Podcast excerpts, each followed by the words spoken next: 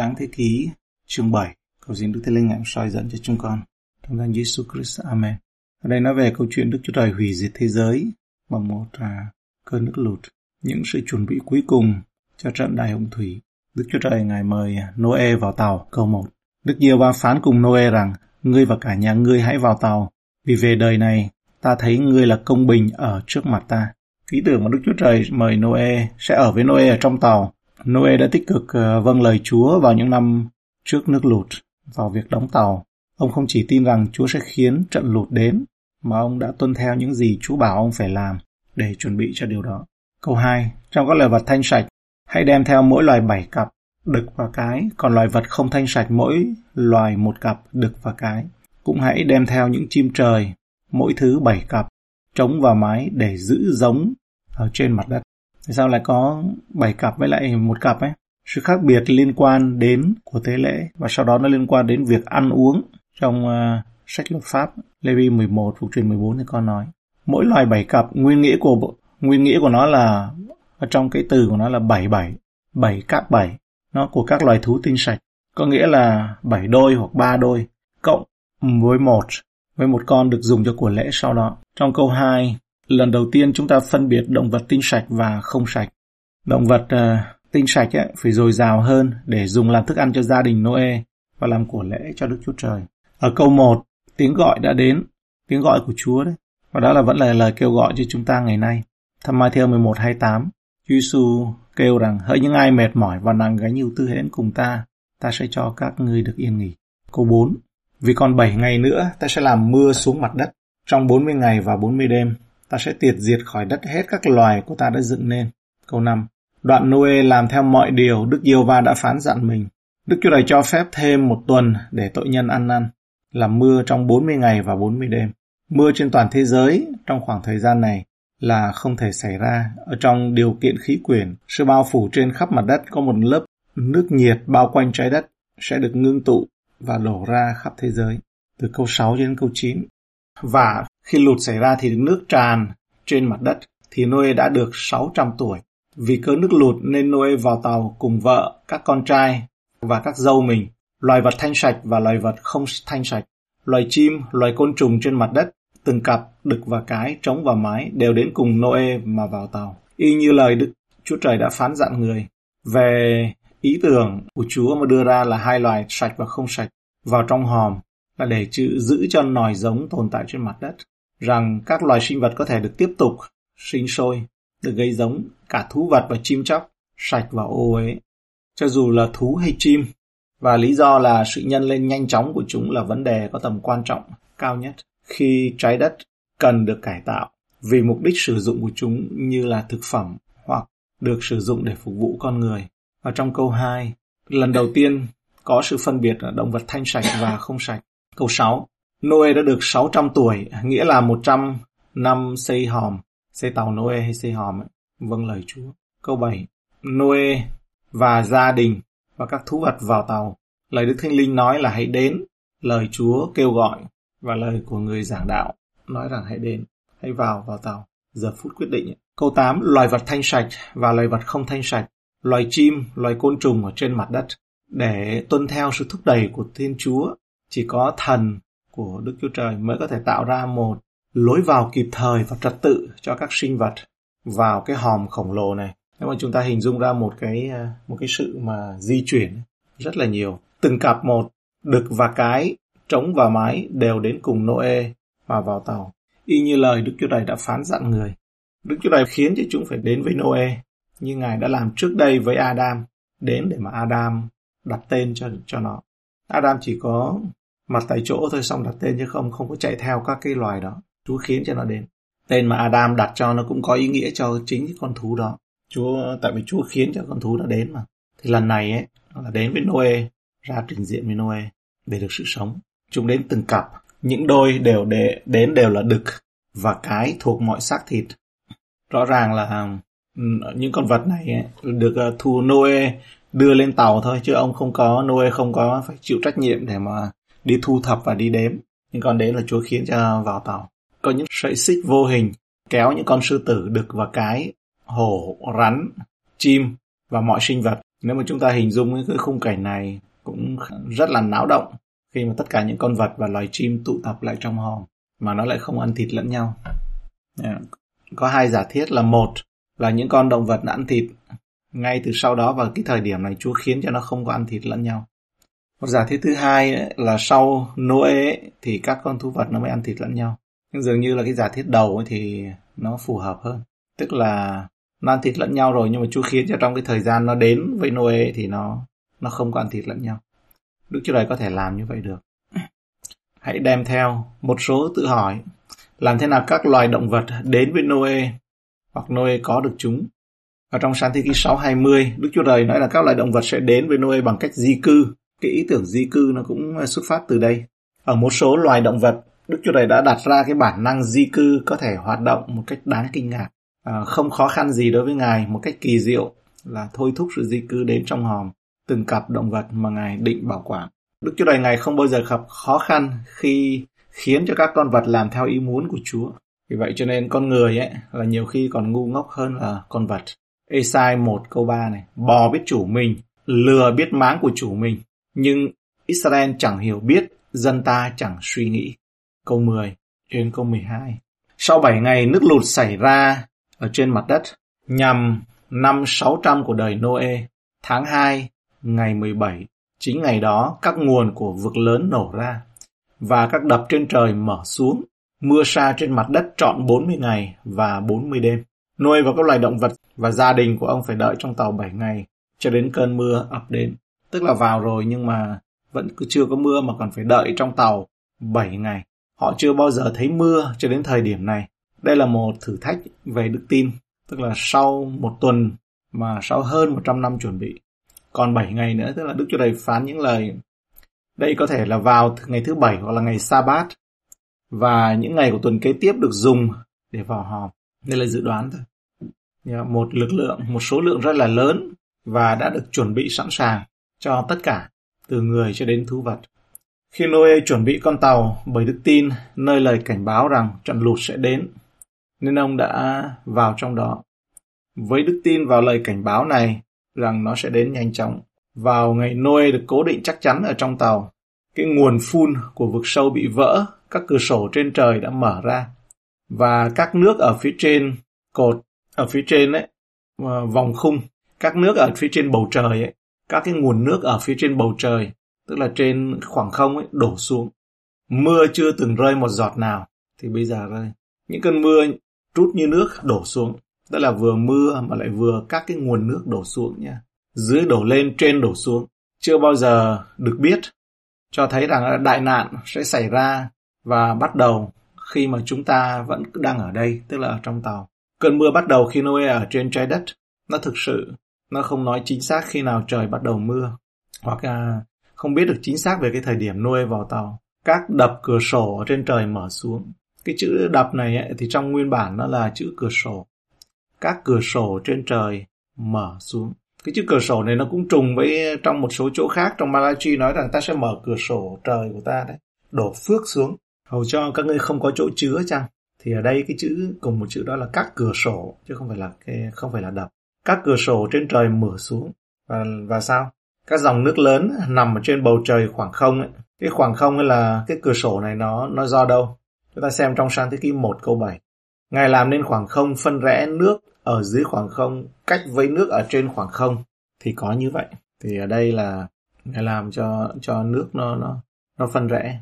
Như vậy ấy, thì những vùng nước ở trên khoảng không ấy đã tạo thành giống như một tấm chăn nước khổng lồ ở phần trên của bầu khí quyển của trái đất kể từ khi tạo dựng. Như vậy là ở đây nó đổ đổ xuống như vậy thôi nhé. Nhưng mà không có, Kinh Thánh không có ghi là đổ hết. Các nguồn của vực lớn nổ ra, nước cũng từ dưới lòng đất dâng lên. Chắc chắn là nó kèm theo một cái thảm họa địa chất lớn. Câu mười hai. Mưa sa trên mặt đất trọn bốn mươi ngày và bốn mươi đêm. Con số bốn mươi nó gắn liền với sự thử nghiệm và thanh lọc. Đặc biệt là trước khi bước vào một cái gì đó mới và quan trọng. Điều này được thấy trong thời Môi-se ở trên núi Sinai, bốn mươi ngày bốn mươi đêm để nhận bảng luật pháp. Hay là các thám tử được uh, Môi-se và Joshua, uh, các thám tử đến đất Canaan được Môi-se sai vào đất Canaan ấy, Dân số ký mười ba câu hai mươi lăm. hay là dẫn Israel thời kỳ đi trong đồng vắng bốn mươi năm. Cuộc hành trình của Eli đến núi Hebron, còn có tên là núi Sinai, trong một các vua chương mười chín câu tám, cũng là bốn mươi ngày.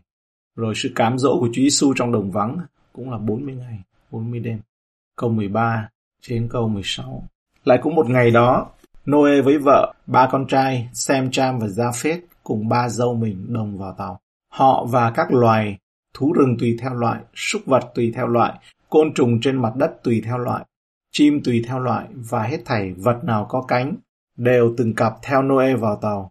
Nghĩa là mọi xác thịt nào có sanh khí, một đực một cái, một trống một mái đều đến vào tàu, y như lời Đức Chúa Trời đã phán dặn. Đoạn Đức Giê-hô-va đóng cửa tàu lại. Tuyên bố tóm tắt này mô tả cách mà mọi thứ đã hoàn toàn chính xác như Chúa đã phán. Tất cả mọi thứ đã sẵn sàng cho trận lụt mà Đức Chúa Trời Ngài đổ mưa xuống đất. Đức Giê-hô-va đóng cửa tàu lại. Noe không đóng cửa. Noe không có trách nhiệm đóng cánh cửa của sự cứu rỗi cho bất kỳ ai, bất kỳ ai mà Chúa Ngài làm điều đó. Theo cùng một khuôn mẫu, việc của chúng ta không bao giờ loại bỏ mọi người khỏi sự cứu rỗi, nhưng mà chúng ta để Chúa đóng cửa. Đây là cái yếu tố quan trọng nha. Ý nghĩa của sự cứu rỗi. Chúa giữ cửa mở cho đến phút cuối cùng như có thể được, nhưng rồi đã đến lúc cánh cửa phải đóng lại.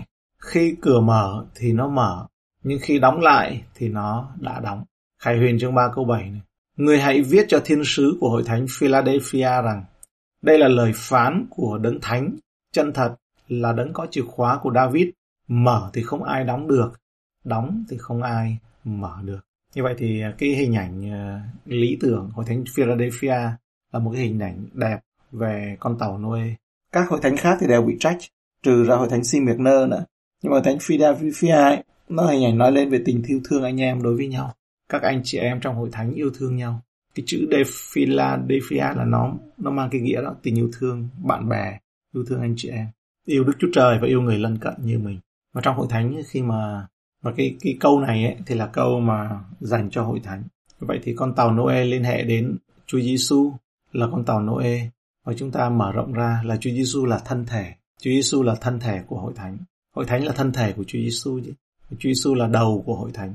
Con tàu là sự cứu rỗi cho Noe, nhưng là sự kết án cho thế giới. Không có một cơ hội thứ hai cho những người bị bỏ lại. Từ câu mười bảy nhé. Nước lụt phủ mặt đất bốn mươi ngày, nước dâng thêm, nâng hỏng tàu lên khỏi mặt đất. Trên mặt đất nước lớn và dâng thêm nhiều lắm. Chiếc tàu nổi trên mặt nước, nước càng dâng lên bội phần trên mặt đất. Hết thảy những ngọn núi cao ở dưới trời đều bị ngập. Nước dâng lên mười lăm thước cao hơn, mấy ngọn núi đều ngập. Các xác thịt hành động trên mặt đất đều chết ngột. Nào chim, nào súc vật, nào thú rừng, nào côn trùng và mọi người. Các vật có sanh khí trong lỗ mũi, các vật ở trên đất liền đều chết hết. Mọi loài vật trên mặt đất đều bị hủy diệt, từ loài người cho đến loài thú, loài côn trùng cùng loài chim trời. Chỉ còn Noe và các loài ở với người trong tàu mà thôi. Nước dâng lên trên mặt đất trọn một trăm năm mươi ngày. Sự mô tả về trận lụt trong phân đoạn này nó đầy đủ và cụ thể đến mức không thể so sánh bất cứ một trận lụt ở đâu đó với sự ghi chép ở trong Kinh Thánh đây.